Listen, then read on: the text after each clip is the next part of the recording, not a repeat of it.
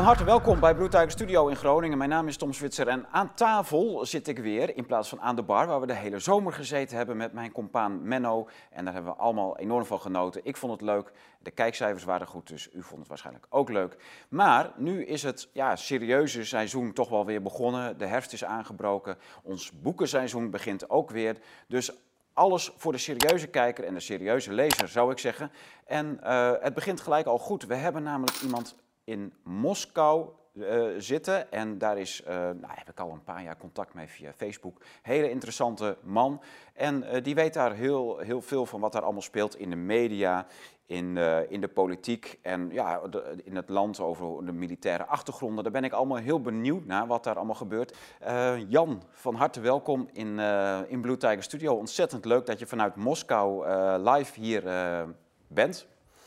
En, ja, dankjewel Tom. Ja. goedemiddag. En bedankt uh, voor deze uitnodiging, voor het gesprek. Ja, ik volg je via Facebook al jarenlang. En uh, nou ja, goed, het is ontzettend interessant wat een aantal Nederlanders in Rusland en in Oekraïne allemaal weten te vertellen over de situatie daar. En er zijn natuurlijk ook internationale gasten die heel veel weten van de situatie in Rusland en Oekraïne en die je ook kunt volgen. Ik weet niet of jij Alexander Mercouris kent en zo heb je Scott Ritter. Je hebt, je hebt er nog een aantal die voor de Engelstalige wereld heel veel nuttige informatie uh, hebben. Um, voor wij zo meteen gaan beginnen aan een heel leuk gesprek wil ik nog even naar de boeken breken, want er is een beetje nieuws op ons boekenfront. En nou ja, deze, die was heel snel uitverkocht. Die is er weer. Dit is een tweede druk van het privacyhoesje. Dus je kunt je telefoon erin doen. En zelfs vier telefoons kunnen erin. Dus als je privacygevoelige informatie of leuke gesprekken wilt hebben die niet afgeluisterd moeten worden, dan doe je je telefoons hierin. En dan leg je hem even weg in een andere kamer. Want de afluisterfunctie dan, uh, ja, de, de live verbinding is dan weg. Dus 5G, 4G, wifi, bluetooth. Maar uh, de, je, je, moet hem, je moet ze dan ook nog even in een andere kamer leggen. In het hoesje kun je ze vier tegelijk doen. Nog meer nieuws. Mijn eigen boek over geopolitiek is voor de derde keer alweer herdrukt. Dus de vierde druk is deze week in huis gekomen. Daar ben ik ontzettend trots op. Dat blijft maar doorgaan. Permafrost. En wat, ja, permafrost, permafrost, wat is dat? Nou, dat is, ik heb een, als een analogie gebruikt voor wat de geopolitieke situatie van de afgelopen pakweg tien jaar is. Maar het is een geopolitieke geschiedenis westerse geopolitiek van 1914 tot en met nu. Dus vanaf het begin van de Eerste Wereldoorlog tot en met nu. Alle grote conflicten worden in een raamwerk geplaatst om te begrijpen wat er al een eeuw gaande is. Permafrost uh, komt uit uh, 2017, is destijds nog een keer bijgewerkt voor een volgende druk. En wat dat triggerde was natuurlijk de Oekraïne-crisis. Die staat centraal in dit boek. En uh, ja, de rol van Amerika in de afgelopen eeuw op ge geopolitiek gebied. En dit boek is ook een eerste filosofische verhandeling van het begrip geopolitiek. Dat is ook wel leuk. En wat we nu nog natuurlijk nog steeds erbij hebben, is die zakdoek, die boerenzakdoek, die krijgt u nog steeds gratis bij elke order in de webwinkel. Um, en u kunt ze ook 10 per 10 bestellen wanneer u er niet genoeg heeft aan één of om uit te delen. Dan zijn er ook bundels van 10. Dan kunt u 10 zakdoeken bestellen. Boerenzakdoeken om uw ongenoegen met het waanzinnige 2030 agendabeleid van Rutte uh, duidelijk kenbaar te maken. Aan uw spiegel van de auto, aan de fiets, aan de tas aan het raam van, eh, we zien ze echt overal, die vlaggen hier in, uh, of de zakdoeken, maar ook de vlaggen natuurlijk. Je hebt ze ook als vlag, die hebben wij niet. Dus dit zijn grote boerenzakdoeken, erg groot, uh, overal aan te bevestigen. Dat is lekker handig omdat ze groot zijn. Je kunt er gewoon een knoop in leggen en uh, ergens aanbinden. Dan weet u dat ook weer. Dan hebben we gelijk de boekenbreek gehad. Jan, want het is veel te leuk om uh, jou te laten wachten. Maar mag ik je ook uh, feliciteren met je vierde druk, uh, Tom? Dankjewel. Ja, dat is wel, nou ja, daar ben ik wel blij mee.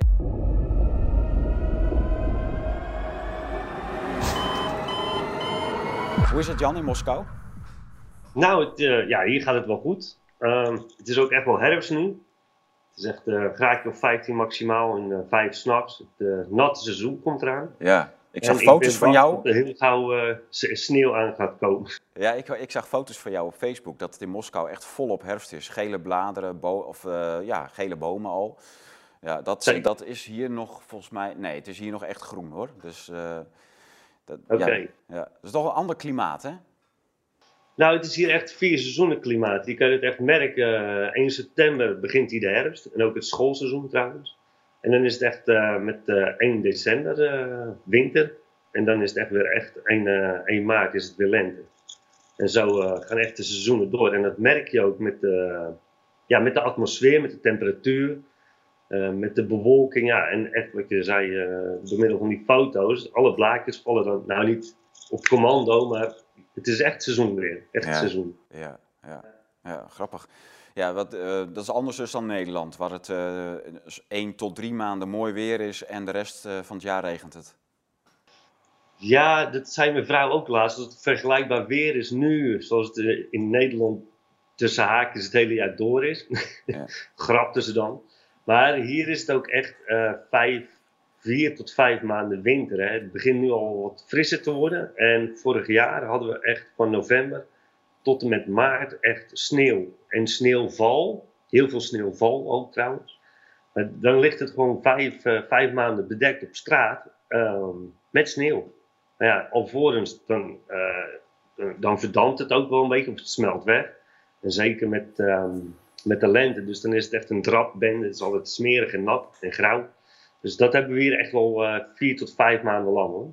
Hey, ik zag dat jij uh, op deze manier meer interviews uh, hebt gedaan de laatste weken, of niet? Ja, dat klopt. Um, dat komt ook een beetje meer doordat ik eh, gestopt ben met, met, met Facebook. Dat is hier geblokkeerd. Ah. Instagram ook. ik gebruik geen VPN, maar ik ben overgestapt. Nou, ik had het al via contacten. En ik ben doorgegaan met, met Telegram. Ja. En ik heb meerdere interviews ben ik beginnen te gaan doen. Dat komt omdat uh, Sonja van der Ende, zij is Nederlands uh, onafhankelijk correspondent. Zij heeft veel werk gedaan in Syrië, Libanon en andere conflictgebieden. Ja. Toen is zij in februari in Moskou uh, aangekomen om verslag te gaan doen vanuit de Donbass. En dat was um, eind februari, begin maart dit jaar. En zij is hier blijven plakken. Zij is tot op heden toe hier. En ik heb een aantal keren een ontmoeting met haar gehad. En ook uh, zo'n Skype-interview. Gesprekjes wat we doen. Ja, ja leuk. Ja, Sonja is best wel legendarisch. Die heeft inderdaad uh, veel goede dingen gedaan in Syrië. Uh, daar kennen heel veel mensen haar van. Dat ze daar, volgens mij is ze daar een paar keer naartoe geweest. Jazeker, ja. Ja, ja, ja dat is ontzettend leuk. Maar jullie hebben daar eigenlijk een, een, clubje mensen bij elkaar die dus samen een Telegram-kanaal runnen. Jij, of jij runt dat nu? Ja. Uh, Ronald van Amerongen heb je nog, die uh, in de Donbass zelf woont. Dat klopt, ja. ja. ja. en Sonja, maar die heeft natuurlijk ook haar eigen kanalen, vooral Engelstalig geloof ik hè? Ja, dat klopt. Zij heeft ook haar eigen WordPress-site uh, en zij publiceert zelf. En um, grote, nou ja, grotere media, internet-sites, die publiceren haar artikelen. Ja. En zeker ook sinds de, um, dat ze in de Donbass is geweest, zijn sommigen afgehaakt. Want dat is dan weer de westerse mainstream media. Ja. En andere hebben ze er weer bij getrokken. Want het is dan weer de andere kant uh, van de westerse wereld, zeg maar. Dus Ja. Oost-Europees. Ja, ja. Ehm, daarnaast eh, ken ik al sinds 2013 ken ik Ronald eh, van Amerongen, die woont in eh, Lugansk. En die maakt wel 8,5 jaar lang eh, verslag van ehm, de actualiteiten van de gebeurtenissen, wat er aan de hand is eh, in, in de Donbass eh, met Rusland. En eh, ik ben het ook samen met hem eh, gaan doen. Eerst deden we het wel apart, maar nu doen we het echt samen sinds dat de operatie begonnen is. En hij heeft best wel, nou ja, ik wil niet een groot bereik, maar van ruim 3000 eh, volgers. Eh, ik ben er zelf mee begonnen en ook inmiddels een paar honderd. En het is echt de doelstelling om onze belevenissen en onze informatie eh, te laten zien aan het Nederlandse publiek. Van wat er echt speelt wat er echt aan de hand is ten opzichte van ehm, de mainstream media. Krijgen jullie daar echt wel mee hoe de westerse media die, die verslag doet van de oorlog of niet? Nou, niet zo direct als eh, hier op televisie of, eh, of krant of, uh, of website, dat niet. Ik krijg af en toe wat berichten mee van Nederlanders um, of Russische vrienden die in Nederland woonachtig zijn. Die sturen wel eens wat berichtjes naar me toe van, joh, god, moet je dit nou eens zien hoe hier geschreven wordt of hoe het in beeld gebracht wordt. Ja, en zo, ja, ja, ik schrik er niet meer van, maar toch staan je haren recht overeind van de de omschrijving, beschrijving en hoe het in beeld wordt gebracht. Nou, dit zijn gewoon blatante ja, leugens of omgedraaide propaganda. Hè. Het is vaak zo, als je het 180 graden omdraait, dan kom je dichter bij de waarheid terecht. Okay, toch wel, oké. Nou, nou Geef eens een voorbeeld als je wil. Nou, dat was niet zo'n prettig voorbeeld. We kennen waarschijnlijk wel het um, Bucha-verhaal. Ja. Uh, waar het Russisch leger binnengetrokken was en zogenoemd dat uh, die stad of dorp uh, bevrijd had. dat was alvorens, dat was vrij vroeg van een militaire operatie. tactisch gezien gingen zij zich weer terugtrekken, dat hebben ze toen ook gedaan. En een week later ehm, schieten de Oekraïnse strijdkrachten daar wat auto's en voertuigen kapot. En er liggen zogenaamd allemaal uh, lijken op straat. Alsof de Russen zichzelf hadden teruggetrokken om zoveel mogelijk uh, slachtoffers te maken, te vernietigen en uh, te beschadigen. Er was ook een hele theatrale setting was er, van gemaakt. Hè? Dat, was, dat was ook wel grappig. Ja, want een dag daarna, toen het gepubliceerd werd, stond heel de straat vol met honderd buitenlandse journalisten nou, dat is knap. Waar komen die dan opeens vandaan? Weet je wel? Ja. Als er zijn, dan zie je nooit niemand. Ja, alleen aan onze kant natuurlijk. Maar opeens uh, staat de hele straat vol met Westen, westerse journalisten. En die rapporteren allemaal één hetzelfde verhaal. Een beetje in eigen woorden, maar het komt allemaal op hetzelfde neer. Die werden gewoon even ingevlogen vanuit Kiev of iets dergelijks? Nou ja, zo kun je het wel een beetje zien. Die zitten waarschijnlijk 50 of 100 kilometer van het front af. Ja, En die zitten uh, meestal vanaf een... Uh, of ze staan buiten of ze zitten in een studiootje eh, veilig in een hotel, maar van die afstand. Maar als er dan uh, de Russische troepen zich hebben teruggetrokken, dan opeens komen ze als, uh, als kippen, kippen uit het dok en dan zijn ze er als de kippen bij om verslag te doen. Ja. En ja, het is echt in scène gezet. Dat, ja, voor ons draait dat er vanaf. Het is echt, en dat is Bucha, dit is daar een voorbeeld van. Die kwamen ze eigenlijk al met een Bucha 2 uh, verhaal. Dat was bij Izium, bij het uh, zogenaamde massagraf. Ja, ja. Uh, wat gevonden zou zijn. Nou, dat klopt ook wel, tot daar een massagraf is. Maar wat, wat blijkt het nou te zijn sinds maart tot de Russen daar al waren?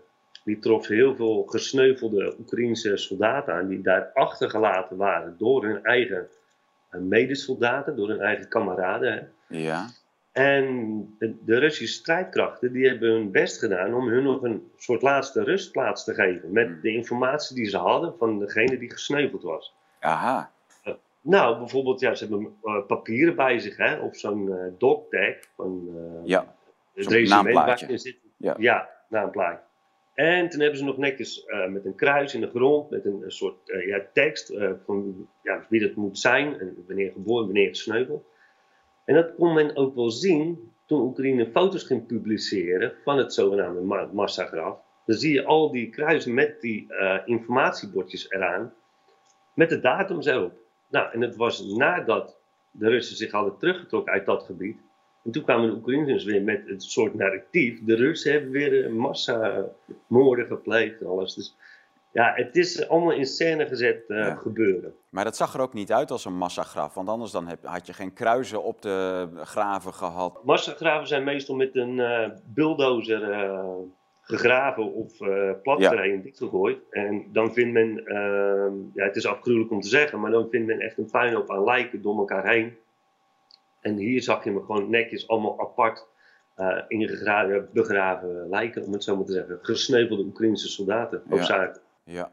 ja, dus we hadden Bucha, Izum. Kijk, de, het Russische leger trekt zich de laatste maanden uit een aantal plekken terug. Hè? Dus in het laatst had je nog uh, Liman, geloof ik, heet dat? Nee, dit was uh, een maand geleden begon het met uh, Kharkiv in het noorden van, ja van de Donbass. Ja, ja, ja maar de, de, laatste plek waar het leger echt uit weggetrokken was, dat, dat, die stad heette Liman. Dat soort dingen worden breed uitgemeten in de media. Dat, dat het moraal laag was onder de Russische troepen en dat ze geen zin hadden om te vechten en ingesloten waren. Nou ja, een paar weken daarvoor was het in, ineens dat er 30.000 soldaten omsingeld zouden zijn door Oekraïne en door de Russen in de steek gelaten zouden zijn en die moesten zich overgeven. Wat, wat voor berichten zijn dat dan?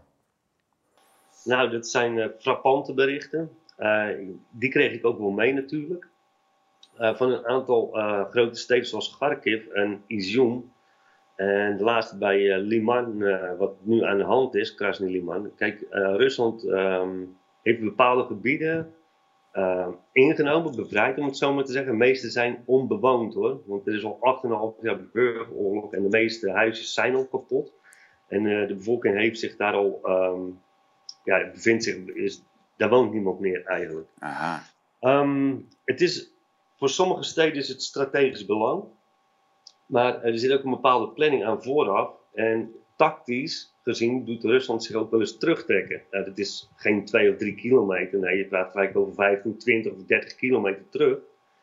Uh, dat zijn hele operaties natuurlijk. En Oekraïne start een offensief zoals op Kharkiv. Uh, die hebben bijna eigenlijk zonder uh, pief, paf, poef, om zomaar een schot te lossen, hebben ze zeggen ze ja, we hebben 10, 15, 20 kilometer terreinwinst geboekt. We verslaan de Russen, weet je, terwijl die eigenlijk van een tactisch aan het terugtrekken zijn. En, de, en, er is überhaupt geen veldslag geweest dus? Nou, er wordt wel gevochten, natuurlijk wel. Um, maar niet zo hard als dat het echt gaat voor de strijd om een stad. Ja. Om het zo maar te zeggen. Want de Russen trekken zich terug en het is tactisch gezien. En want het is dan weer, uh, ja, het heeft te maken met de planning of toevoerlijnen, bevoorrading of uh, het besparen van je eigen soldaten. Hè? Want je kan wel omwille van alles zo hard vechten als je wil, met de kans tot uh, heel veel sneuvelen. Nou, Rusland trekt zich gedeeltelijk terug, graaft zich in en verdedigt zich eigen dan weer en maakt weer een nieuw plan van wat is het beste plan van aanpak om uit te voeren. Nou, en dat gebeurt al meerdere keren, zoals bij Kharkiv dus, bij Izum. Um, en nu bij Liman, Krasny Liman. Liman is nog niet gevallen, las ik laatst, vanmorgen ah, nog. Okay. Hij wordt nog uh, hard gevochten. Het zit aan de rand van de stad. En het is wel de Donbass-regio, bij Zaporozhye zoals het heet. Ja. Uh, wat dus eigenlijk uitgeroepen is met de referenda. Hè.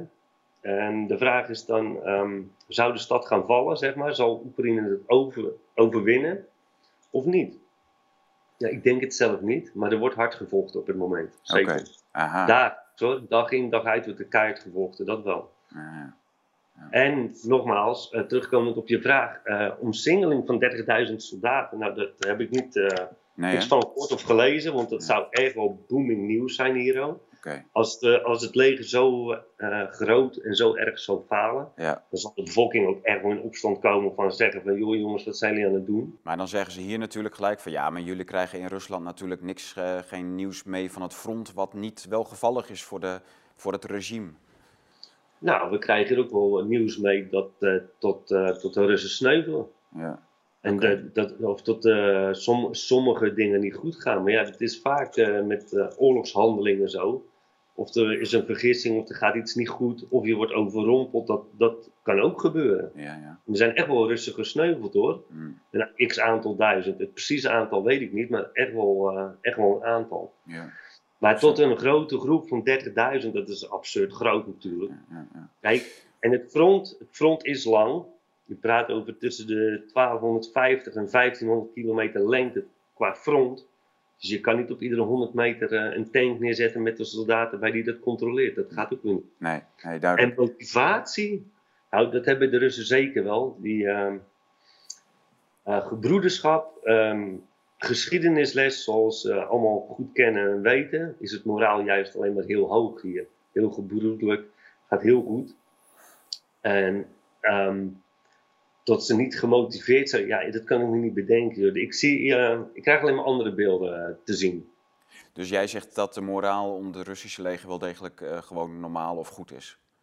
Nou, zeker wel. Oh ja, terugkomend op, het moraal is zeker goed. Waarom? Ze hebben echt wel materieel en munitie en, eh, en spullen om mee te vechten, zeker wel. Ja. Want ik herinner me nog goed dat de speciale operatie net drie of vier weken aan de gang was. Het was het eind maart, toen eh, schreven de Nederlandse media al, ja, Rusland heeft nog drie weken munitie en eh, Ja. oorlogsmaterieel. Ja, En dan, eh, dan liggen ze plat. En de economie ook. nou, we zijn inmiddels zeven maanden verder. En er is eigenlijk nog geen serieuze klap gevallen aan de Russische kant, om het zo maar te zeggen. En, en dan nog iets, Jan. Want ehm, kijk, iedereen doet bij ons alsof het Russische leger daar grootschalig ingezet is. Eh, maar ik hoorde eigenlijk via jullie kant dat ehm, de, de, Russen in, de, in die bezette gebieden, wat nu geannexeerd is door Moskou, eh, veel, veel meer bestaat uit, uit lokale eh, bataljons, dus de lokale verzetstrijders uit die regio zelf, aangevuld met huurlingen van Wagner. Weet jij, weet jij of daar iets van klopt en, en of het Russische leger überhaupt, hè, want nu heb je dan zo'n grote mobilisatiecampagne van Poetin om extra manschappen te ronselen voor, de, voor deze oorlog. Ja. Ehm, en eh, ja, goed, de, de, de, suggestie die ik dus hoorde van, van jullie kant is dat het Russische leger de inval in, uh, in de Donbass-regio en uh, Nieuw-Rusland wel met veel inzet van het leger heeft gedaan, maar dat het daarna dus voornamelijk gevochten is door lokale bataljons met, met huurlingen van Wagner. En dat de echte Russische soldaten, het echte Russische leger, helemaal niet meer zo dominant aanwezig is in, die, in dat hele front in het hele front, het directe front, uh, niet zo groot zoals het begin was. Maar hoe komt dat? Uh, de Lugansk en de Donetsk milities, zogezegd, de zelf ja, oh uh, republieken, ja. die, um, die milities, eigenlijk hun leger, zo moet je dat dan zien, die hebben altijd al 8,5 jaar lang aan het front gevochten. Die staan echt aan het front, nog, nog elke dag. Al 8,5 jaar lang. Okay. Maar sinds de speciale militaire operatie begonnen is, hebben ze natuurlijk uh, steun van het Russisch leger. Dat betekent lange afstand, dat betekent artillerie en uh, luchtsteun met, uh, met de helikopters en, en de straaljagers. Aha. Die het front um, grote, hele belangrijke, hele grote ondersteuning biedt. En waardoor ook, zeker Lugansk, ehm, best snel en succesvol haar territorium bevrijd heeft. Donetsk is een ehm, is een uh, heel stuk moeilijker, want het noordwesten en het noorden van Donetsk, um, daar heeft het Oekraïnse leger in samenwerking met de NAVO 8,5 jaar lang een heel laboratorium, uh, labyrint van bunkers gemaakt.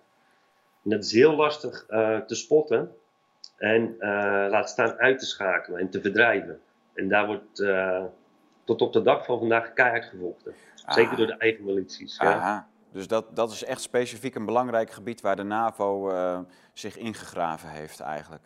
Zeker in dat gebied heel sterk. Het is ook heel breed, hè, het front natuurlijk, uh, daaromheen. Maar dat is die regio van Liman en dergelijke. Dat, dat, dat, Zaporizhia ligt daar, toch? Ja, zeker, dat klopt. Het is het noorden en noordwesten en eh, naar het westen toe. Dat zijn inderdaad die regio's waar die steden waar zo hard gevochten wordt. Ja. En daarnaast even toevoegen, de PMC Wagner Groep dat eh, is opgeroepen voor ehm, eh, mensen die in de gevangenis eh, zitten. En die een bepaalde straf hebben lopen. Bij hen wordt een kans aangeboden door de PMC, dat is Private Military Group Company, PMC. Um, ehm, die krijgen ze de kans aangeboden voor een vrij leven nadat ze zes maanden aan het front hebben gediend.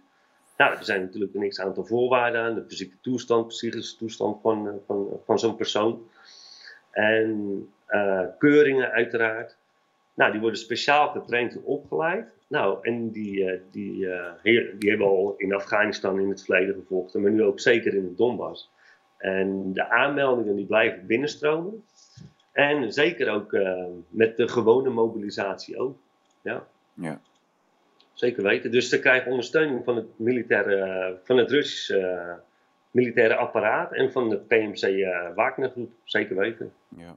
Ja. Hoe verwacht men in Rusland dat, dat de komende maanden gaan verlopen? Het wordt kouder. Waarschijnlijk uh, krijgen we nu zo'n zo'n ja, zo'n winter- of zo'n herfstoffensief nog voordat de winter valt? Of, of hoe, hoe zien jullie dat? Nou, uh, er zijn ook verschillende uh, ja, voorspellingen bij en bedenkingen bij. Van de winter komt eraan, gaan we nog wat doen? dus nou uitgeroepen voor mobilisatie. Hè? Het is ongeveer zo'n 300.000 man ongeveer. Uh, velen zouden vluchten, het, land uit willen vluchten hiervoor. Van, uh, ik wil die oorlog, het is mijn oorlog niet. Um, kan ik ook enigszins begrijpen, maar aan de andere kant ook helemaal niet.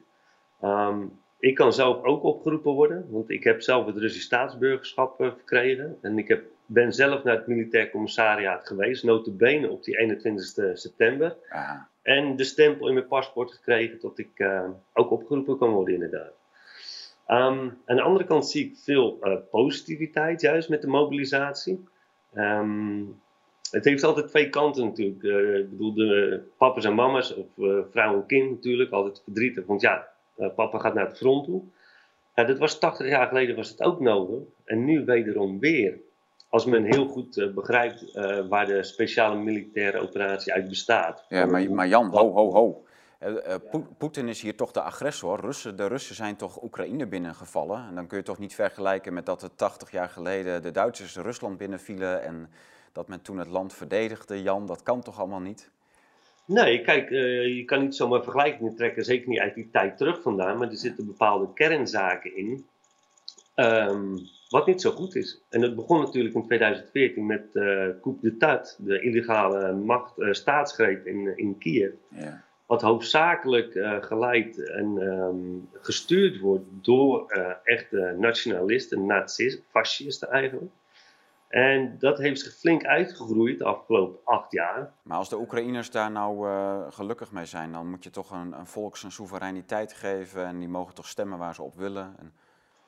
Nou, dat is eigenlijk ook de eerste idee geweest in 2014. Die heeft de, de zelf uitgeroepen Republiek Donetsk en Lugansk dat ook uh, opgeroepen tot van uh, laat ons kiezen voor hoe wij willen leven. En wat jullie willen doen, Oekraïne, dat mogen jullie dan weten, maar laat ons dan met rust. Ja. Nou, uh, Kiev stond dat, staat dat natuurlijk niet toe, want Donbass is heel belangrijk voor bepaalde grondstoffen, die daar heel rijk in zijn.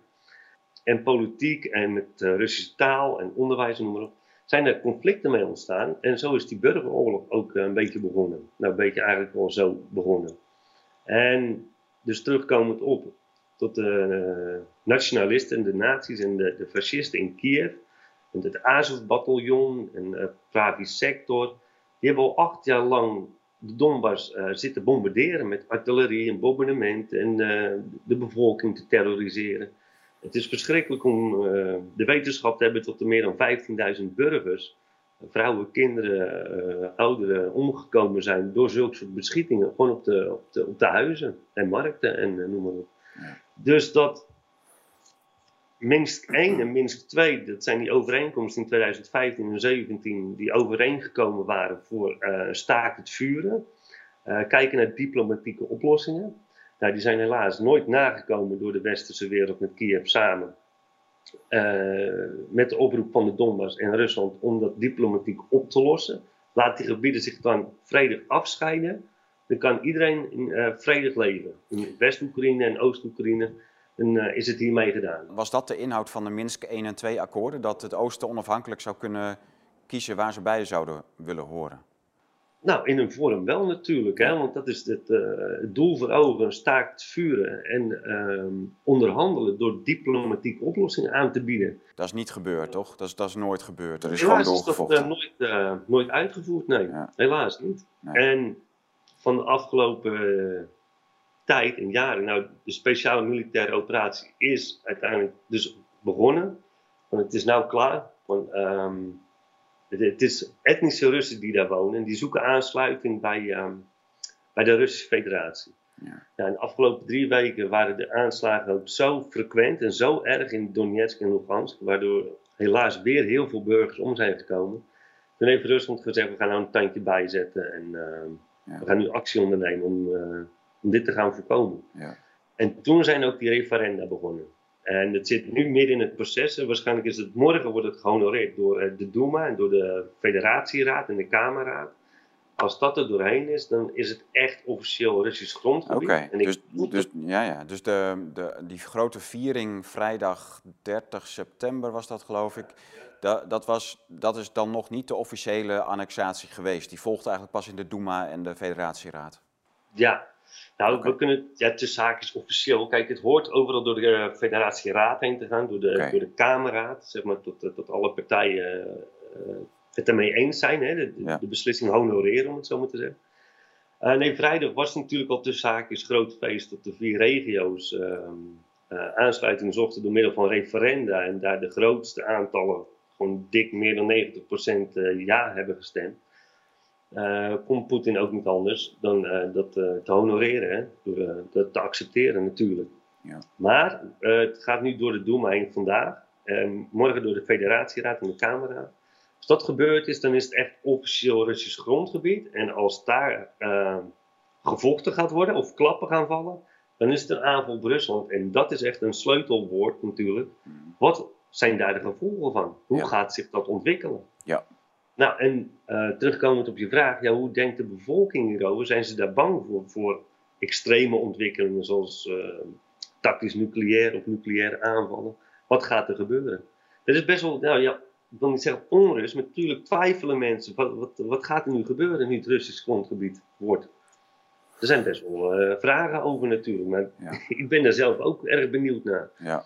Heel spannend, ja. Dus de, uh, nou, die berichten hebben we hier ook wel, dat uh, Poetin zou dreigen met nucleaire inzet en dergelijke. nou ja, goed, hij heeft natuurlijk kernwapens, dus het is een Rusland is een kernmacht. Um, maar ik, ik heb begrepen dat hij niet zelf gedreigd heeft met kernwapens. Dat als je de fragmenten goed bekijkt, dat hij uh, toch andere, andere dingen zegt dan dat hij bereid is om uh, kernwapens in te zetten. Nee, klopt. Um, zoals ik het zelf ook altijd meegekregen heb van, uh, van onze president Poetin dan hier. Um, kijk, het gebruik van nucleaire wapens, dat is echt het aller, aller, allerlaatste middel om eventueel te moeten gaan gebruiken. Hij zou het zelf nooit willen doen, maar als je uh, gedwongen wordt, of je moet antwoorden als je aangevallen wordt met nucleair, dan zouden ze gaan antwoorden met nucleair. Maar ja, dan, ik heb dat wel eens eerder gezegd, als je dan kruisraketten, kruisraketten krijgt, die atoomraketten over Europa heen, heen en weer, ja. Dan krijg je door heel Europa, door heel de wereld, krijg je overal van die kernpaddenstoelen te zien. Ja, en niemand kan dat berichten, hè, want dan is het allemaal afgelopen. Dan is het allemaal klaar, ja. Dus in, mij, volgens mij wil niemand dat hoor. Dat wil Poetin niet. En volgens mij gewoon Biden of de westerse wereldlanden. Niemand wil dat. Dat kan je toch niet voorstellen dat dat gebeurt. Nee. Maar het is uh, ouderwets oorlog voeren. Met tanks op het slagveld, met soldaten op het slagveld. Kijken hoe, uh, wie de langste adem heeft. Denk ik. Ja. Maar de NATO zit er al heel lang. Die uh, oorlogsmateriaal gaat er al heel lang naartoe. Ja. Rusland zou al door zijn materiaal heen zijn. Nou, we gaan het zien. Dit is de kleine eerste gedeeltelijke mobilisatiegolf, zoals dat heet. Sommige mensen zeggen, ja, dat is maar 1% van wat, wat zit te trappelen om te gaan. Ja. En met materieel, of tot we dat niet hebben, of verroeste Kalashnikovs uit de schuur vandaan halen, ja, nou, sorry hoor, ik heb er nou nooit gezien en gehoord. Maar als je wat Russisch materieel wil zien, dan kan ik wel een paar filmpjes sturen. Maar, maar het is uh, natuurlijk niet om te lachen. Maar het is echt, als het echt serieus gaat worden, dat heeft Poetin ook wel eens gezegd. In juni was dat geloof ik. Um, jullie hebben nog niks gezien, we zijn nog geen eens begonnen. Nou ja, dat, dat zou dan overeenstemmen met het idee dat uh, op dit moment de strijd eigenlijk nog uitgevochten wordt door... Uh, ja, er is wel een Russisch plan, maar dat de Wagnergroep en, uh, en de, ja, de milities in Oost-Oekraïne, CQ in de nieuwe Nieuw-Ruslandgebieden, uh, dat, dat die voornamelijk daar aan het vechten zijn en dat het Russische leger nog niet echt daadwerkelijk inzet getoond heeft. Dus dat, een heel klein percentage eigenlijk maar uh, van het totale militaire apparaat, wat er nu een beetje naar de Donbass gestuurd is. Mag je misschien over tussen de 6 en 8 procent van uh, wat, ze, wat ze hebben. Oké. Nou, en het is hoofdzakelijk nogmaals artilleriesteun, vliegtuigen, helikopters, bevoorrading van munitie en materieel. Ja. Natuurlijk rijden ze ook nog met tanks binnen, met vervoers, personeelsvervoer. maar als ze nou echt een tandje bij gaan zetten, en dat gaat straks ook wel gebeuren, denk ik. Ik hoop, nee, ik hoop dat ze wel een beetje gang gaan maken om het Noord-Donetsk en West-Donetsk uh, veilig te gaan stellen, zodat die bombardementen daar gaan stoppen op de bewoonde gebieden. Dat is het hele doel van de operatie geweest tot nu toe. Zeker, en het duurt al zo lang, zeven maanden. Um, ik vroeg dan ook laatst wel aan, aan Russell Bentley, die woont in, in Donetsk. Die legde mij dat verhaal dus uit over het hele labyrint uh, van ingegraven stellingen, bunkers. En uh, dat het gewoon heel moeilijk ehm, uh, te vinden is en uit te schakelen. Ze, ze, hebben eigenlijk een soort Afghaans terroristenhol gemaakt. Zoals een Ora-Bora-achtig tunnelstelsel waar... Waar toen in Afghanistan deden ze daar heel spannend over, dat het allemaal heel moeilijk was. En, uh, maar goed, dat hebben, ze, dat hebben de Amerikanen daar uitgerookt. Maar ze hebben nu eigenlijk hetzelfde gedaan in Oekraïne voor, voor de, tegen, tegen de Russen. Wellicht, kijk, uh, zoals net besproken over het weer, kijk, daar wordt het ook herfst en daar gaat het wat langzamer. In een misschien in een maand of zes weken tijd tot alle blaadjes van de bomen zijn uh, gevallen. Dus dan uh, is de camouflage, de dekking en beschutting valt weg. Okay. Dus dat betekent dat het ook meer zichtbaar wordt. Ja. gangenstelsels. Kijk, er ligt wel gewoon een grond op en er is gras overheen gegroeid in, in een tijd van acht jaar. Maar uh, het zou wel een andere tactiek geven. Zeker met het spotten van de posities. En ik heb het vermoeden dus dat, uh, ja, we zitten al in oktober inmiddels natuurlijk. Maar dat er straks echt wel wat gaat gebeuren. Oké, ja. Zeker weten. Ja. ja, dus ik verwacht uh, voor de maand oktober zeker een, ja, een offensief, een Russisch offensief. Maar zeker om die noordelijke gebieden van Donetsk en West te gaan uh, ja, bevrijden en veilig gaan stellen, zodat die bombardementen stoppen in Donetsk. En dat gaat met name om dat hele bunkercomplex wat daar in acht jaar tijd gebouwd is. Nou, dat zal dan blijken wat zich daar uh, werkelijk uh, ja. afspeelt, wat zich daar gevormd heeft. Ja. Maar dat zal snel genoeg blijken, hoop ik. Interessant, ja. Dus die, die Russell Bonner Bentley, zoals hij zich noemt op Facebook, die, die weet daar heel veel van. Die, die heeft dat ook met eigen ogen gezien. Toen hij aan het front uh, in 2015, 16 en 17. Hij zegt, ja, we zaten op afstand en uh, wij konden gewoon zien tot de cementtrucks die uh, dag in dag uit af en aan rijden om, om daar bunkers te bouwen. Ja. Nou, je praat niet over een stukje van 5 kilometer, nee, dat praat je over tientallen kilometers. Dus dan kun je enigszins een voorbeeld krijgen van, nou ja. voor je zien wat voor labyrint daar gebouwd zou moeten zijn. Misschien wel meters diep. Wie weet. Maar was dat, eh, kijk, de Russen hebben natuurlijk eh, bij die eerste inval, waarbij ze eigenlijk tot de buitenwijken van Kiev kwamen, ze hebben ze geprobeerd om dat gebied te omsingelen, hè, dat bunkercomplex. En dat is, dan, is, dat, dat is dan later toch weer, uh, ja, moesten ze de aftocht blazen. Maar dat zou, dat zou dus best een doel geweest kunnen zijn, denk ik.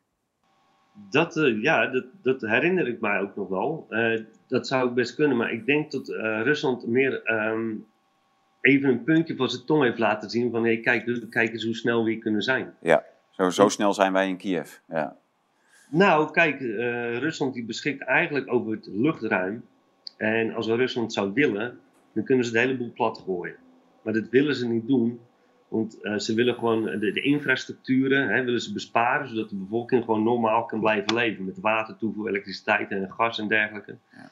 En Rusland zal Kiev echt nooit plat bombarderen als ze dat hadden willen doen, dan was het al lang gebeurd. Ja, nou goed, wij hebben hier in de studio hebben we dat, die, die ja, energiecentrale in Zaporizhia hebben we al een aantal keren voorbij uh, horen komen. Dus de, de Russen, die is in handen van de Russen sinds maart al.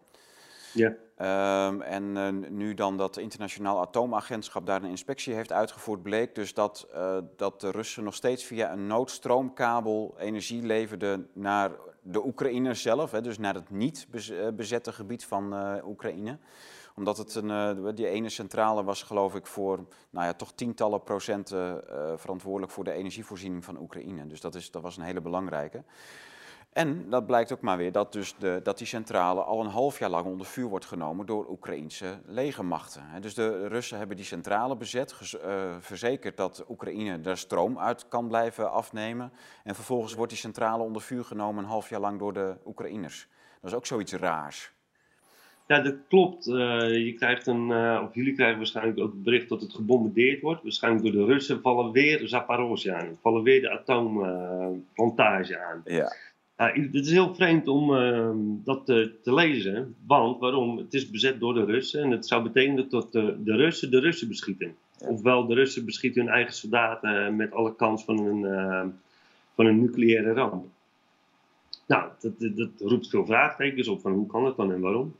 En zoals je net al aangaf, dat uh, de Russen blijven gewoon door een noodstroomlijn de, de Oekraïnse kant, of in ieder geval de bevrijde kant, van de, onder Oekraïnse controle valt om dat te blijven voorzien van stroom. Ja, dat is gewoon humanitair. Dat ben je verplicht aan de bevolking tot ze gewoon elektriciteit hebben. Maar Zelensky is dus echt bereid om die uh, centrale, ja, om daar een soort uh, uh, Fukushima of uh, Tsjernobyl-achtige situatie te creëren door die centrale voortdurend te bombarderen en aan te vallen.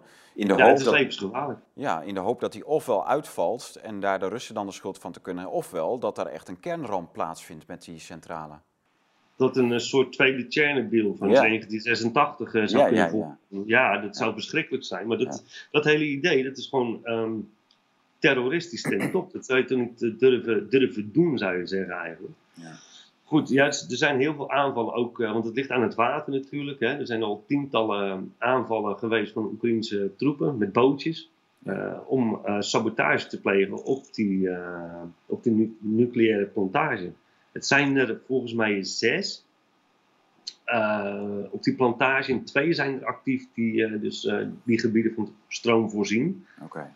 Ehm, gelukkig is er nog geen bom gevallen die schade aan kunnen richten, waardoor het zou kunnen ontploffen. Gelukkig. Ja, ja. Dus we hopen dat het allemaal goed blijft gaan en tot Rusland um, Noord-Zaporozhye dus ook kan bevrijden en kan veiligstellen, zodat het gevaar verdwijnt. Dat hopen we echt. Gisteren hoorden we dat berichten uit het van het Nederlandse leger. Ik, ik, zag het in een filmpje met Ab Flipsen, een financieel expert, een soort econoomachtig. Uh, zit in zilver en goud en bitcoin, geloof ik.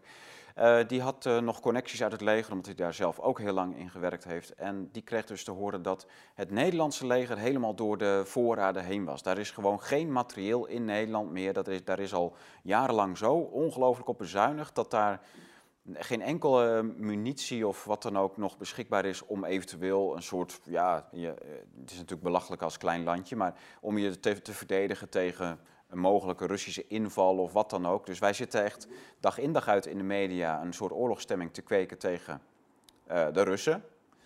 Uh, sancties vanuit de EU. We zitten onze eigen gasvoorziening om zeep te helpen, zodat we geen energie meer hebben. Op basis van totale militaire weerloosheid. Uh, ja, dat, ik, vond het, ik vond het zo cynisch. Ik vond het eigenlijk zo ja, grappig, wat tekenend ook weer voor de mensen die het bij ons voor het zeggen hebben.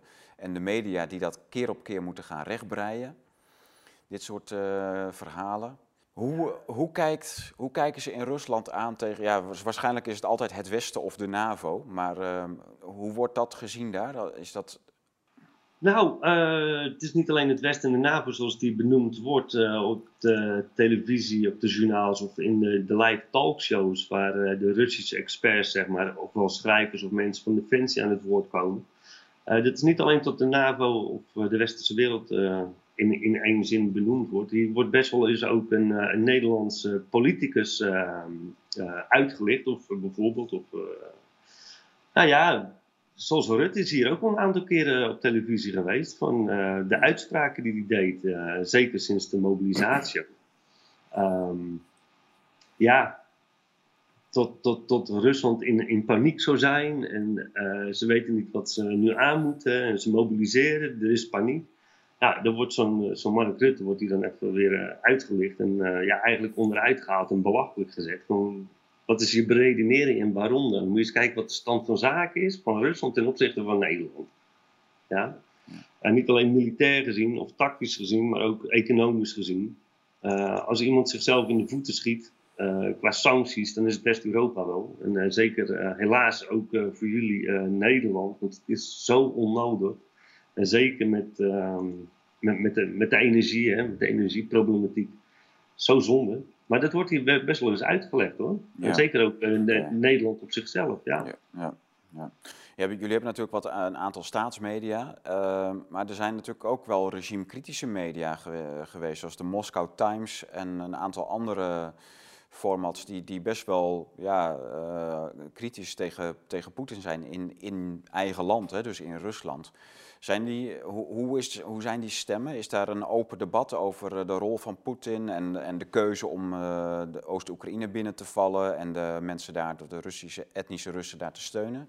Is, is daar openlijk kritiek op of, uh, of, of juist niet?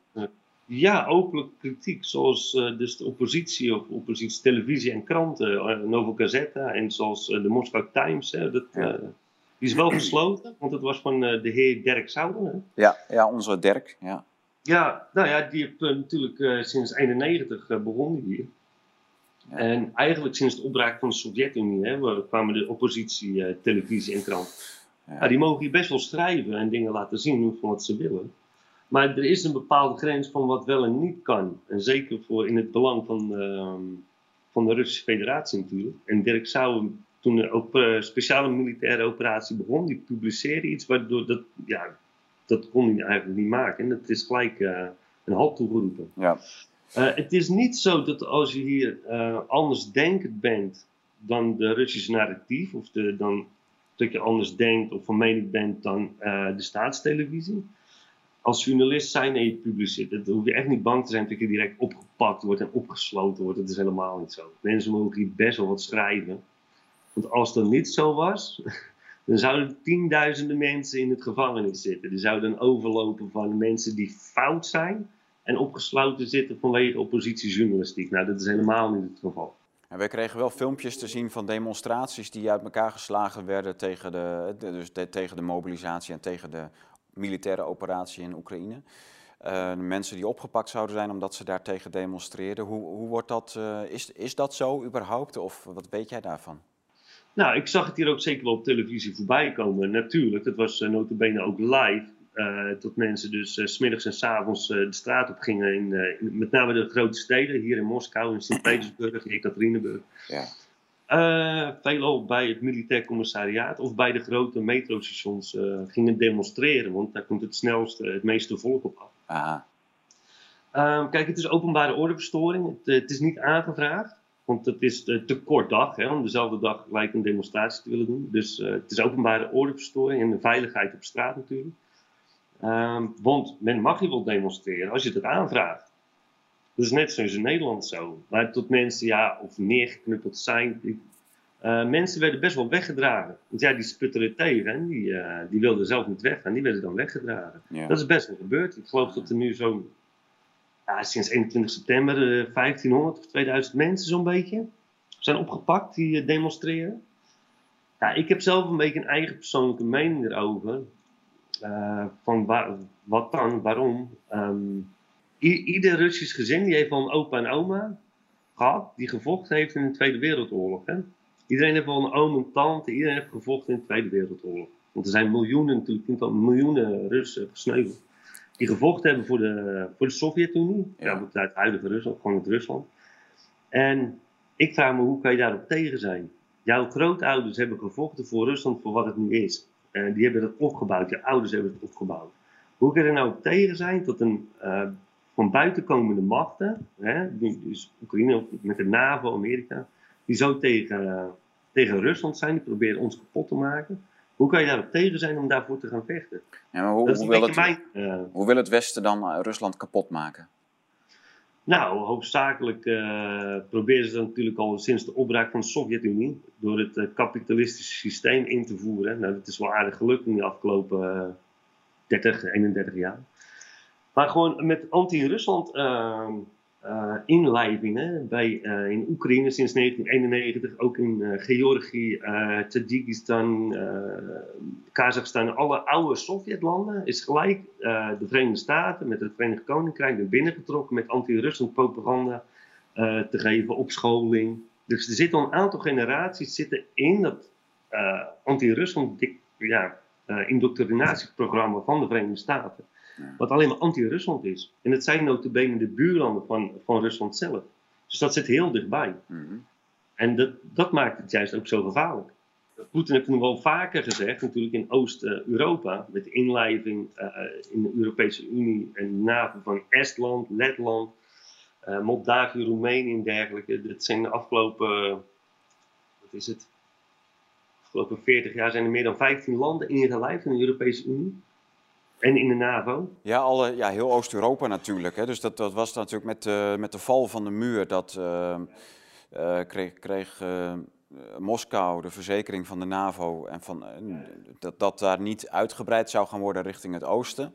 Nou ja, dat is natuurlijk alleen maar gebeurd sinds die tijd. ja, Ru Rusland. Ieder jaar komt er wel een land bij. Bij ja. wijze van spreken met het inleiden van. Nou ja, Rusland heeft zelf ook vier keer een verzoek ingediend om lid te mogen worden van de NAVO en van de EU. Uh, Yeltsin twee keer en Poetin twee keer. Dat is afgewezen vanuit Washington. Dat mocht allemaal niet. Waarom mocht dat niet? Want als je Rusland kapot wil maken, dan kan je dat niet in je NAVO hebben zitten. Nee. Ja, kijk, dat is, dat is waar, waar mijn boek over gaat, onder andere, de permafrost. Dus dat je, je hebt een vijand nodig. Het Westen heeft een vijand nodig waar het tegen kan ageren. Uh, en dat, want dat levert heel veel geld op. Oorlogsindustrie, economische oorlogsvoering, uh, landen één voor één bezetten en uh, ja, onderhorig maken in dat schuldensysteem van Amerika. Die moeten ze allemaal zich in de miljarden dollars schulden steken. Georgië heb je al genoemd, dat, daar is dat gebeurd. Maar Oekraïne natuurlijk ook. Hè. Hoe, hoeveel miljarden leningen daar aan Oekraïne verstrekt zijn de afgelopen jaren, dat is, dat is natuurlijk waanzinnig. En dat is allemaal oorlogseconomie. Amerika gedijt niet bij vrede. Dat levert geen geld op. Uh, het is Amerika, dat is een, uh, een oliemaatschappij met een leger, wordt er ook wel eens gezegd. En het is allemaal aan elkaar gekoppeld. Ja. Uh, de militaire industriële complex, uh, de oliemaatschappij met een leger. Het valt altijd landen binnen die al zwakker zijn dan hun natuurlijk. Ik praat iets over een lijst van 70 landen. Nou, een x-aantal voorbeelden kennen we natuurlijk van, van Vietnam, Afghanistan, Irak, Iran, Libië, uh, Libië was natuurlijk ook heel belangrijk vanwege Gaddafi, die andere plannen had dan met petrodollar, die de Afrikaanse Unie. Dus wat je zegt klopt helemaal, Tom. Dat Amerika gedijt niet bij vrede. Mm. Hoewel ze dat propaganderen voor zichzelf. We zijn democratisch, weet je wel, we brengen democratie. Ja, ja. En bombarderen alles plat, dan maken ze geld mee. Ze stelen de... Goudvoorraad. De, de goudvoorraden, de olievoorraden, wat voor mineralen het land ook heeft dat uh, stelen ze leeg en dan gaan ze door naar de anderen. En helaas, dit, nu het laatste land van Oost-Europa, wat Oekraïne natuurlijk betreft, waar ze al 30 jaar in zitten hoor eigenlijk. Maar zeker sinds acht jaar met de coup d'etat, illegale staatsgreep en NAVO sturen daar naartoe en alles. Ik uh, denk zelf dat dit de grootste vergissing is ooit. Je moet niet in de achtertuin in onze. Het zijn onze broeders en zusters. Hè? De Oekraïnse, bijvoorbeeld met de Russen, met, uh, met de Wit-Russen. Het is eigenlijk één, één volk. Ja, vertel eens hoe dat in Rusland. Kijk, je hebt al, je hebt, je hebt al gezegd van als Rusland had gewild, had het Kiev plat kunnen eh, bombarderen. Ja. Uh, nou, ik heb al een vergelijking gehoord van Amerikaanse generaals, meen ik, die uh, zelf zeiden van toen wij Irak binnenvielen, gooiden wij uh, een, in, in, in 100 dagen gooiden wij, even kijken hoor, volgens mij 20 keer meer bommen op dat land uh, dan, dat, dan wat Rusland tot nu toe uh, gebruikt heeft in deze militaire operatie. Ja. Uh, dus in eenzelfde tijdsbestek ja, een, factor 20 aan, aan bommen en granaten en raketten af, afvuren.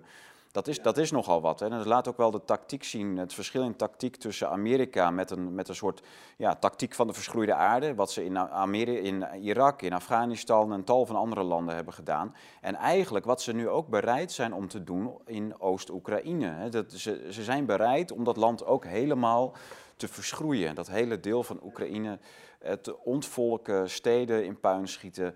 Maar de Russen die, die gaan daar dus niet in mee. Die, hebben, uh, ja, die, die kunnen het wel. Die hebben dus de, waarschijnlijk de inzet, het materiaal makkelijk voorhanden om al die steden in puin te schieten. En uh, dus daar, daar zit iets, een heel diep besef bij Moskou van, nou, we zijn wel aan het vechten op de grond van een broedervolk.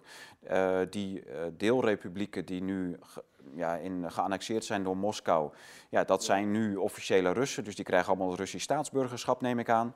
Ja, klopt. Uh, en de, dat is de tactiek om ook verder te gaan met dit, met dit hele conflict, denk ik, of niet, voor, de, voor Rusland? Nou, dat zeker. Ik denk dat de tactiek uh, hetzelfde blijft. En zoals je heel goed uitlegde, Tom, uh, het is geen verschroeide aarde tactiek het is niet de bedoeling om zoveel mogelijk bommen af te gooien. En tot Amerika dat twintig keer meer heeft gedaan, ja, dat blijkt wel uit de vernietigde steden wat ze overal wereldwijd hebben bewerkstelligd. Uh, zoals ik eerder uitlegde, Rusland bespaart de, de, de infrastructuur, hè, ook van het water, gas en licht, zodat de bevolking uh, gewoon kan blijven leven. Het is niet de bedoeling om burgerdoelen te raken, alleen um, waar militairen gevestigd zijn. Nou, helaas is het zo dat veel dorpen die zijn al verlaten in de afgelopen jaren. En het Oekraïnse leger dat vestigt zich dus wel alleen in bewoonde gebieden. Ook in, uh, ja, het zijn nu leegstaande scholen natuurlijk, de leegstaande ziekenhuizen. Maar daar, daar, daar vestigen zij zich in. Dus er is, is in dat opzicht wel verplicht om het kapot te schieten. Maar niet met de bepaalde opzet of bedoeling daarvan. Het is maar net waar de Oekraïnse leger zich begeeft. Ja, dat wordt dan uh, vernietigd natuurlijk. Maar het gaat niet zomaar in het wild uh, bombardementen uitvoeren om, uh, om zoveel mogelijk kapot te maken. Nee, het is het tegenovergestelde. Ze doen het juist zo, het klinkt misschien een beetje gek, maar zo zuinig mogelijk. Het hoeft niet, want ze hebben materieel zat hoor en bommen genoeg. Maar ze doen het zuinig mogelijk om de bevolking te beschermen en uh, ja, de eigen militaire apparaat natuurlijk. Ja.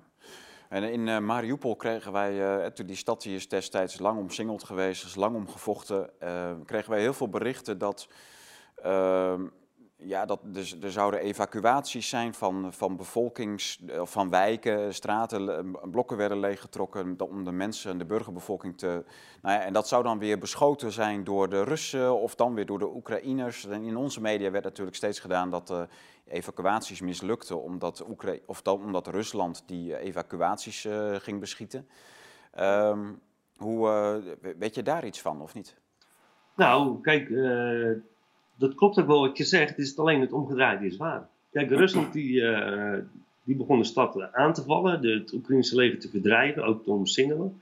En die, uh, of bepaalde delen hè, van de stad, en zeker bij Azovstal, was allemaal nog gewoon bewoond gebied gebleven. En heeft Rusland altijd een, een groene corridor toegewezen. Van wij garanderen veiligheid Laat de bevolking alsjeblieft naar jullie kant of naar onze kant komen. Eén van de twee. Dat maakt ons niet uit. Liever naar ons natuurlijk, maar altijd een groene corridor uh, aangewezen. En dat is door de Oekraïners niet in gebruik genomen. En die willen dat niet. Nee, die gebruiken het eigenlijk als een pauze om hun eigen stellingen te repareren, zodat ze het beter konden verdedigen. Maar uiteindelijk heeft Rusland uh, gewoon een paar, een paar, knopen doorgehakt. Van joh, als je niet luisteren wil of je gaat nergens op in, dan uh, kom je wel even opruimen. Nou, en dat is ook gebeurd in de loop der tijd. Maar iedere keer als er een groene corridor was, en de burgers die mochten erger zijn, ja, dan was het echt niet die Russen die hun eigen burgers die ze komen bevrijden, tot ze op hun eigen burgers gaan schieten. Dat is toch heel onlogisch, dat klopt toch helemaal niet? Beetje ja, nou ja, wij in het Westen geloven er heilig in. Hè? We geloven er ook in dat de Russen uh, hun Nord Stream 1 en 2 zelf gesaboteerd hebben. Oh, ja, de, dat is ook een bijzondere happening natuurlijk. Wat er zich afgespeeld heeft daar uh, midden op zee, in niemands land. Want het is allemaal in internationale wateren natuurlijk. Het is niemands landsgrens. Het is een, uh, nee, ja, niemands land en dan onder water natuurlijk. Ja. Um, ja, zou Rusland die pijp hebben opgeblazen? Wat denk jij zelf, Tom? Ja, wat ik denk, ja, ik kan alleen maar afgaan op de fantastische analyses in onze eigen media. En uh, ja, die, uh, het, wordt, nee, het wordt gewoon in het midden gelaten wie dat gedaan heeft. Uh, maar de Russen die worden eigenlijk stilzwijgend steeds genoemd, steeds maar noemen, noemen, noemen. Hè. Rusland, Poetin, Nord Stream 1 en 2, sabotage. maar ja, kijk, wat, wat ik denk is, uh, jou, ze, ze, hebben daar natuurlijk gewoon een kraan aan, de, aan hun kant. En die uh, pijpleiding kan gewoon vanuit uh, Sint-Petersburg dichtgedraaid worden. dus, dus dat, is een, dat, dat kost wel mankracht, dus je moet echt wel een paar manuren investeren om die kraan zo dicht te draaien. Misschien hebben ze ook zo'n mooie tiptoetsbediening, dat, je, dat ze gaan zeggen van nou, de kraan dichtdraaien en dat dan een computer hem dichtdraait. Dat weet ik, ik weet niet hoe dat gaat, maar maar dat is natuurlijk wel, uh, ja, je kunt hem veel beter torpederen. Dat is ook nog leuk, weet je. Dan heb je er ook een beetje lol aan, toch? Of, uh... Nou, dat maakt het ook wel een stuk uh, spectaculair. Ja. Um, dit is net zo een beetje de bedoeling als het afvakkelen van gas, wat ze met miljoenen kubicus doen aan de grens, hè, om dat even te laten zien. Er brandt een fakkeltje voor ons, ja. maar dat was eigenlijk voor jullie bedoeld. Ja, ja, ja. Nee, dat zeker niet met, met die Nord Stream 2. Kijk, het is een, het is een bijzondere pijplijn en zeker die 2, dat heeft bijna 20 miljard gekost. Er zat iets van 800 miljoen uh, dollar aan gas in die pijp op het moment dat die gesaboteerd en opgeblazen werd. Ja. En het was natuurlijk in het eigen belang van de Russen om dat te doen. Kijk, het is een gigantisch bedrag, 20 miljard, geïnvesteerd in jarenlang werk om uh, die, die, die, die, pijpleiding uh, aan te leggen. Voor, ehm, voorspoedig economisch vooruitzicht voor beide partijen. Voor Rusland en voor Europa. Gazprom heeft dat betaald ook, hè, Jan? Ja, nee, maar Rusland die heeft zich bedacht, nee, nee, jullie delen sancties uit, wij kunnen onze gas niet verkopen. Er zit nog voor 800 miljoen in de pijp, maar uh, ik heb het idee, ik blaas de pijp op, dan niemand blij. Ja, kijk, ik vind, het, uh, ik vind dat niet uh, logisch en het is altijd waanzinnig hoor. Um, terugkomend op in februari was het Biden zelf en Victoria Nuland ook, die zegt, nou, um, als Duitsland niet naar ons luistert, dan zorgen wij er wel voor dat die pijp nooit in gebruik genomen kan worden of gaat worden. Hmm. Het heeft bijna gezegd in Victoria Nuland zelf ook. Nou, uh, ontwikkelingen van dien, hè, afgelopen zomer. Uh, sancties links en rechts. Kon niet kapot. Ja. Uh, Duitsland heeft op een of andere manier toch energie nodig voor haar, uh, voor haar industrieën. En opeens valt er een klap. Opeens is de NS1, NS2 kapot. Ja, dat, dat, is echt de bedoeling van Rusland geweest, zeker. Nee, dat geloof ik helemaal niet. Dit, dit is helemaal belangenverstrengeling, hè? Ja. Belangenverstrengeling. Maar was het niet dezelfde dag tot... Uh, was het Noorwegen met Polen een nieuwe pijplijn? Ja, een dag later. Een dag later werd dus die nieuwe pijplijn tussen Noorwegen en Polen geïnaugureerd. Waardoor dus nu Duitsland, Nederland, maar vooral Duitsland en, en Italië totaal afhankelijk zijn van, uh, van de Poolse en de Oekraïense uh, toevoer van gas. Dus ja, Polen heeft beschikbaar, beschikking over Noors gas ook. Maar via Oekraïne loopt er natuurlijk nog steeds een pijplijn vanuit Rusland, Oekraïne naar Polen, maar ook naar West-Europa. Nou ja, kijk, niet alleen Oekraïne is een compleet uh, door de NAVO bezet land, maar dat geldt voor Polen natuurlijk ook. Dat is gewoon het, meest pro-Amerikaanse pro land van de hele EU. En, uh, ja, je hebt Denemarken en Nederland heb je ook nog als goede tweede, derde, maar Polen is echt gewoon het meest uh, anti-Russische, pro-Amerikaanse land van de EU. Nou, die hebben ze gewoon nu een sleuteltje in de handen gegeven. Kijk, alle gas voor de hele EU, dan, jullie mogen daarmee draaien. Dus jullie mogen dus dat, dat is, kijk, in plaats van twee waanzinnig grote gasleidingen die er uh, rechtstreeks tussen Petersburg en Duitsland liepen, ja.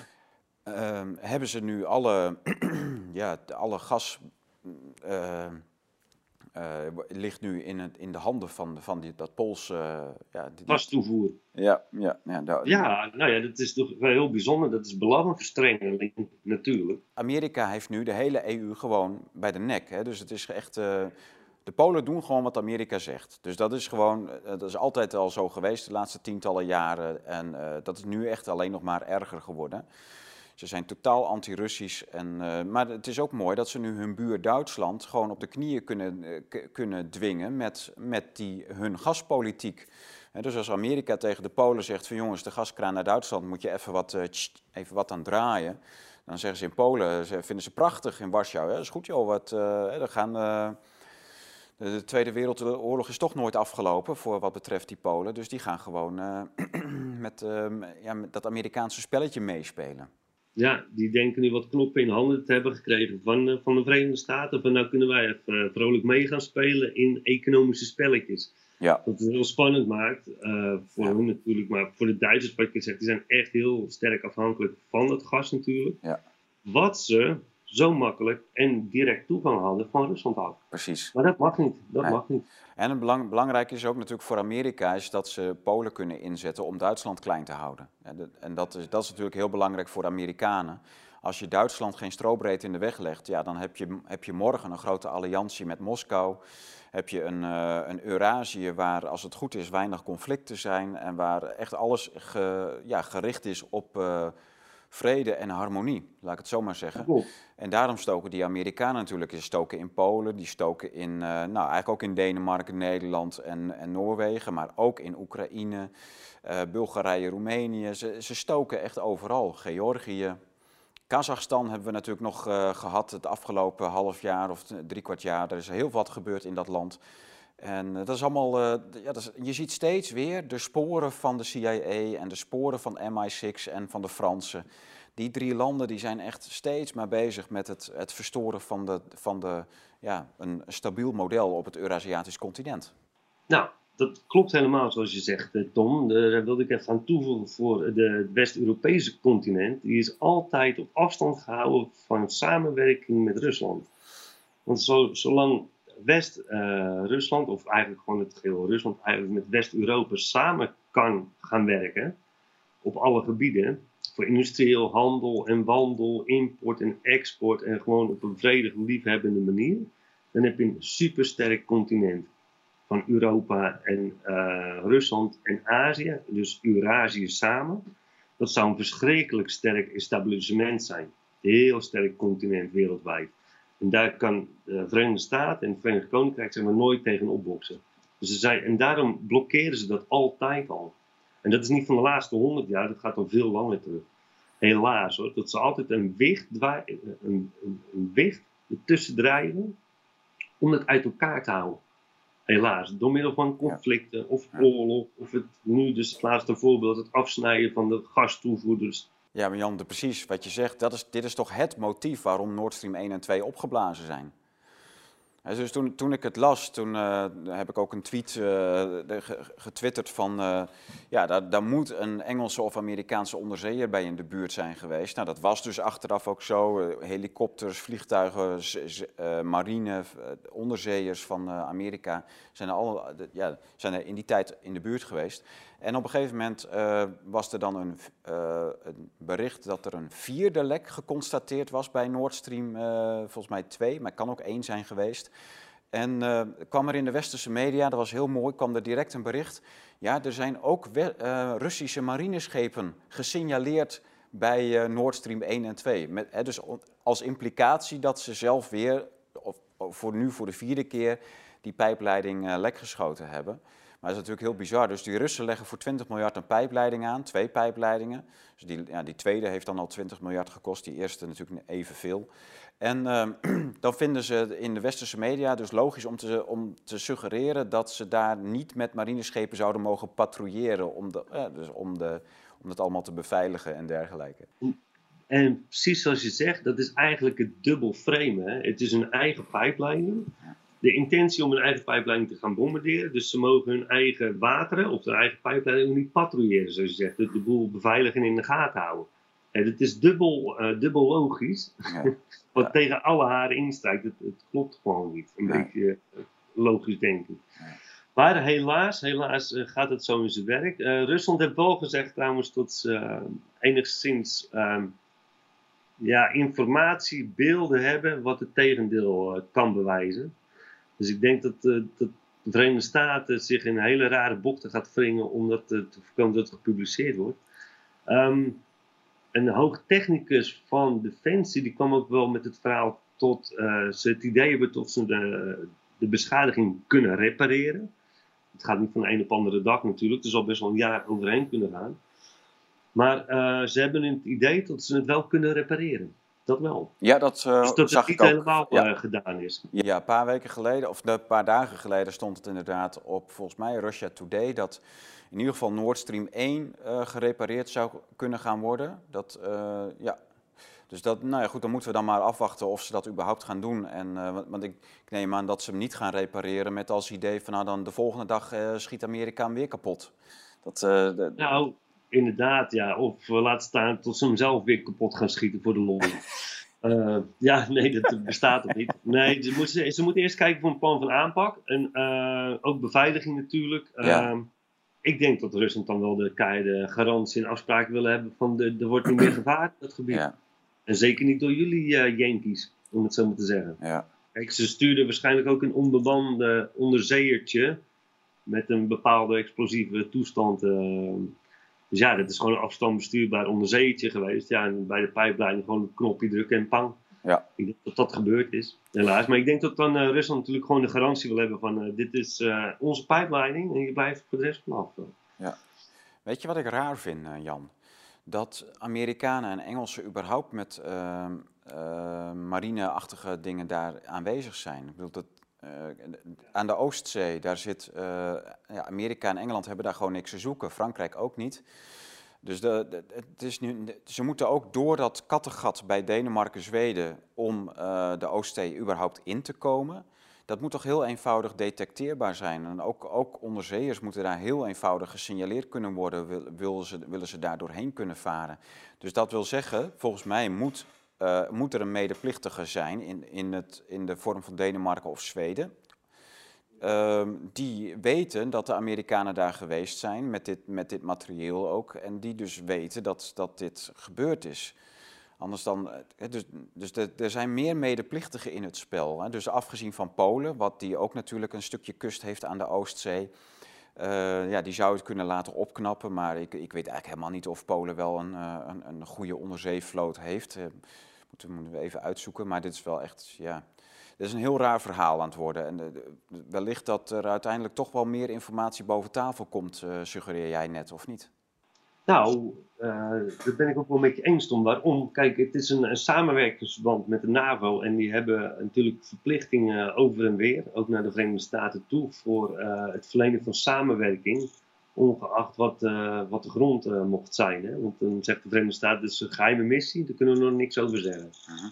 We zijn ze verplicht om het toe te laten, want dat is een samenwerkingsverband. zullen wel bepaalde codes zijn waarmee ze werken. Maar de NAVO heeft natuurlijk ook verschrikkelijk veel legerbases over de wereld verspreid. En over de West-Europese wateren ook vooral. Hè. Dus er zijn veel bases waar ze ook dingen kunnen bouwen. Dus het kan ook ongezien in geheime missies, te opbouwen daarvan. Maar het, ehm, het, het, vrijgeven van uh, water, zoals je zegt, door het Kattegat heen varen, of eigenlijk door een sluis heen moeten varen van, dat moet zichtbaar zijn geweest, of uh, toestemming voor gevraagd worden. Maar het zit in die afsluiting in de NAVO zelf ook al, denk ik.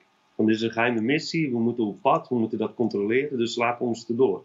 Ja, kan Denemarken, zo'n land, die kan moeilijk nee zeggen.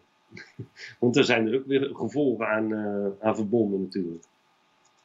Dus ik denk dat het, dat ook een beetje de reden is dat ze zomaar in dat gebied uh, vrijelijk kunnen opereren, om het zo maar te zeggen. Omdat ze zoveel macht, macht militaire macht hebben. Ja. Militaire basis over de wereld heen. Ah, ja. Zeker. Ik ben heel benieuwd hoe de, hoe de Russen verder gaan met die, uh, met die reparatie eventueel van Nord Stream 1. Dus ze zetten eigenlijk binnen een week zetten ze de deur toch weer op een kier. Maar dat is dan voornamelijk richting Duitsland. Hè. Dus Duitsland zal met garanties moeten komen naar de Russen als zij gas willen en Nord Stream 1 wordt gerepareerd, dan moet Duitsland waarschijnlijk persoonlijk garant staan voor de, voor de veiligheid van die pijpleiding. Ja, nou, zeer zeker zullen daar uh, de afspraken over gemaakt moeten worden. Maar het is nu een eerste idee hoor, en het is best wel kort dag natuurlijk. Ze hebben het idee opgeworpen, nou, zoals het er nu uitziet, zou het kunnen zijn dat we het kunnen repareren. Dus het is nog maar, het zou zo kunnen zijn dingen. Ja, ja. Het is een uh, insinuatie, kijk. En uh, kijken wat dat teweeg brengt. Hè. Wij praten er nu over, maar kijken hoe Duitsland erop reageert en de Verenigde Staten hoe die erop reageren. Want misschien ja, okay. komen ze nu alvast met, dat gaat jullie niet lukken. Ja, ja dat mag duidelijk zijn uh, hoe ze erin staan natuurlijk. Ja, zijn de Russen gewoon eigenlijk te laconiek geweest? Want de Amerikanen hebben al eerder gedreigd om die pijpleiding uh, op te blazen. Die, die, zijn daar openlijk over geweest. Dus in januari geloof ik was dat al dat Biden dat zei. Uh, jij noemde dat laatst ook nog weer.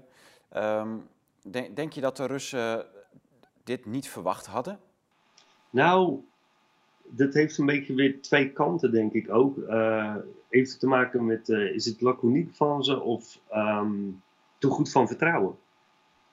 Kijk, hoe goed vertrouwen die twee elkaar? Hè? Dat, uh, ik praat best wel over een serieuze pijplijn. Amerika heeft altijd gezegd, nee, nee, nee, dat kan niet, dat mag niet. Maar ehm, Duitsland wilde het wel altijd gas afnemen. Want dat is de kortste route, goedkoopste ja. route.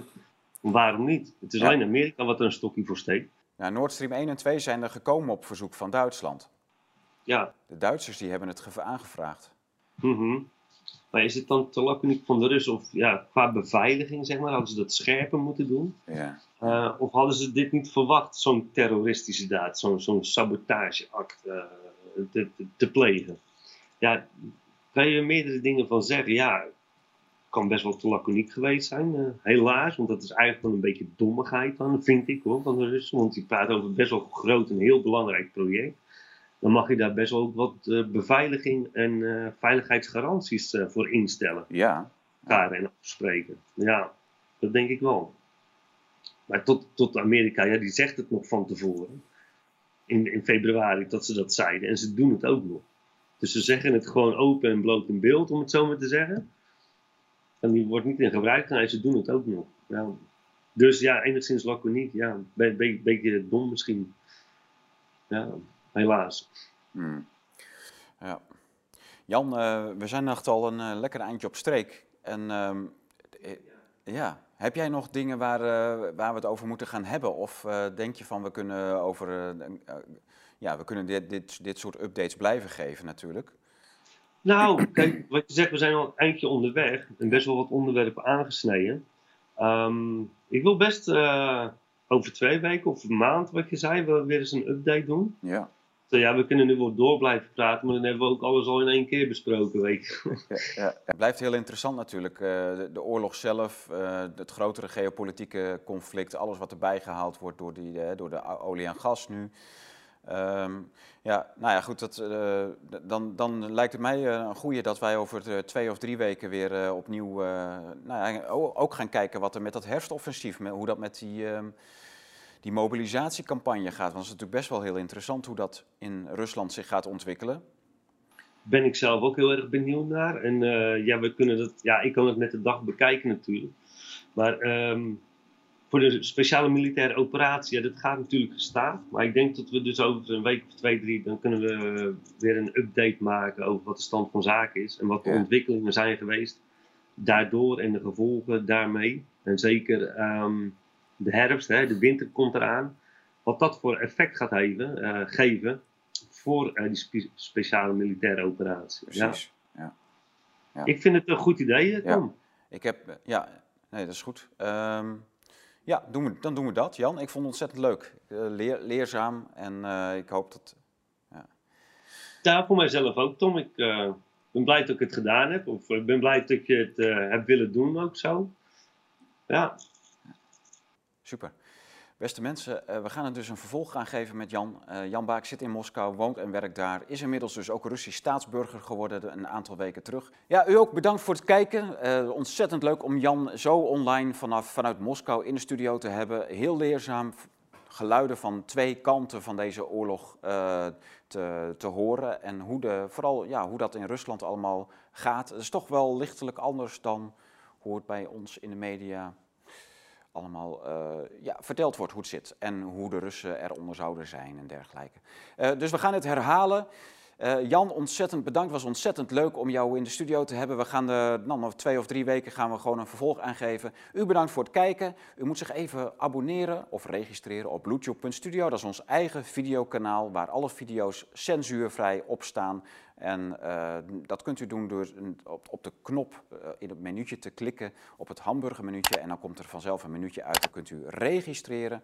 En dan krijgt u updates over nieuwe boeken, nieuwe video's, ander nieuws artikelen die gepubliceerd worden. Alles, al het nieuws wat wij uh, ja, uh, brengen, uh, week in, week uit, dat kunt u dan gewoon automatisch, krijgt u daar dan berichten van in de e-mail of de notificatieschermpje van uw computer of uw telefoon, etc.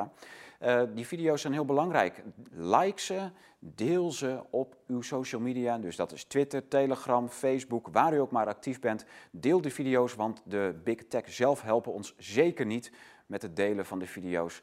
Uh, dus dat is echt, uh, dat danken wij echt aan u wanneer u deze, deze video's en gesprekken en andere nieuwsitems doorplaatst op uw eigen social media kanalen en uw Telegram groepen. Gooi ze overal in waarvan u denkt, daar zitten de mensen op te wachten op dit soort gesprekken. Dan zijn wij u heel dankbaar, want het bereik van deze video's, dat is echt aan u.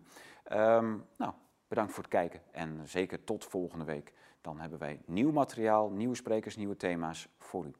Uit Blue Studio in Groningen. Tot ziens.